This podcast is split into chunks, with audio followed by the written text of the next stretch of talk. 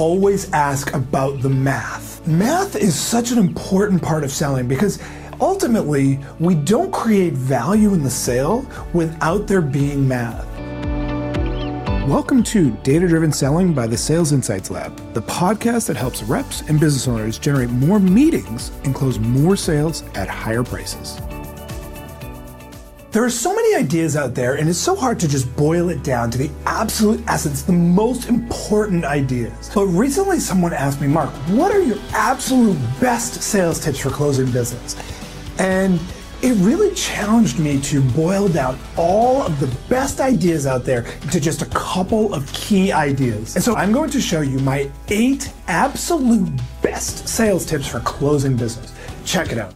Number one, the close doesn't matter. We spend so much time thinking about how am I going to close this sale? But actually, if you use an effective systematic approach, the close is the least important thing. I once had a mentor who used to say, Mark, if you start a sale strong, it ends strong naturally. Start strong, end strong. So be stronger up front, asking better questions, being more effective, using the tips that I'm about to share with you so that way the close ultimately doesn't matter. The close is a natural outcome of the conversation that you have had. Don't worry about the close, worry about what's setting up that close. Number two, have a systematic approach for asking questions. There is way too much haphazard selling going on out there right now. I see it all the time. Most salespeople are just asking questions or doing whatever's coming to their mind at that moment. Yet the best salespeople have a systematic approach for asking questions of their prospect. They know exactly which questions to be asking at what time. Because asking good questions is all about asking the right sequence of questions, not just asking one great magical question, but instead asking the right questions in the right sequence. So having that systematic approach for asking questions is going to have a huge impact on your effectiveness in selling. Number three, always ask about the math. Math is such an important part of selling because ultimately we don't create value in the sale without there being math. Now, it's easy for us to say, oh, yes, and when you do business with us, you're going to get a 321% ROI. That's silly because we all know that that's just BS boilerplate crap. Instead, what we want to do is understand their problems and understand the value of solving those problems. And so starting to ask questions around the math of what that costs, or in our case, for example, in our agency, we're always asking about the lifetime value of a client. What's the lifetime value of a client? Or what's the value of a client for the next two years? So when they start to understand the value of a bringing on a new client, just bringing on one new client is suddenly hugely valuable to them. Walking them through the math of both what they're missing out on and what they could be getting if they were able to improve their systems. So key. Number four, value must come from them, not you. This is an area where I think a lot of salespeople miss the boat. They want to talk about numbers, but they are the ones that are bringing the numbers to the table. They're talking about the value, as opposed to letting the prospect create the value themselves. And so this is where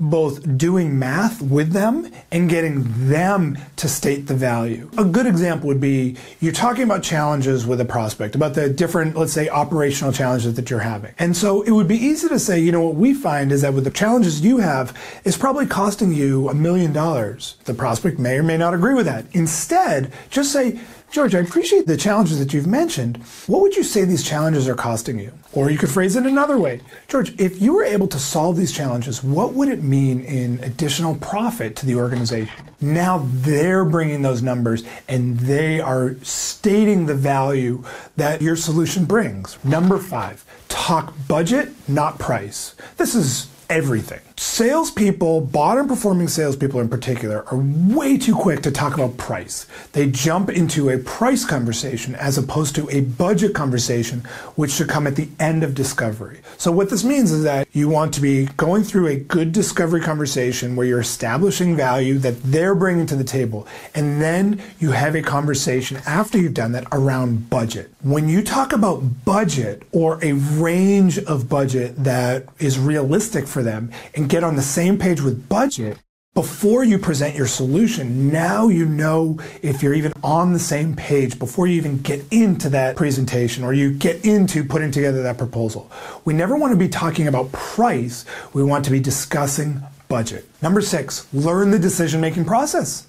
This is so big. It's so easy. Prospects are so happy to talk about their decision making process. It's so easy for them. This isn't some secret. I think we just sometimes as salespeople freak out because we're like, oh, I don't want to ask if they're the decision maker. They're going to get mad. Yeah, of course, if you say, are you the decision maker? They're going to say, yes, I'm the decision maker. And they're going to beat their chest. But if you say, hey, Lauren, can you tell me a little bit about your decision making process for this kind of a project? They're going to be happy to answer that question. George, would you mind just giving me some insight into your decision making process? They're happy to give that information. And now you know what you're getting into. You are going to find out the who, you're going to find out what that process looks like, and you can find out the when, right? You can get a sense of how long is this going to take. Have a thorough conversation around their decision making process. So that way there are no surprises after you give that presentation. And by the way, you may find out that there are other people you need to include in this conversation before you really give that whole presentation. Learn that decision making process. Number seven, get constant feedback.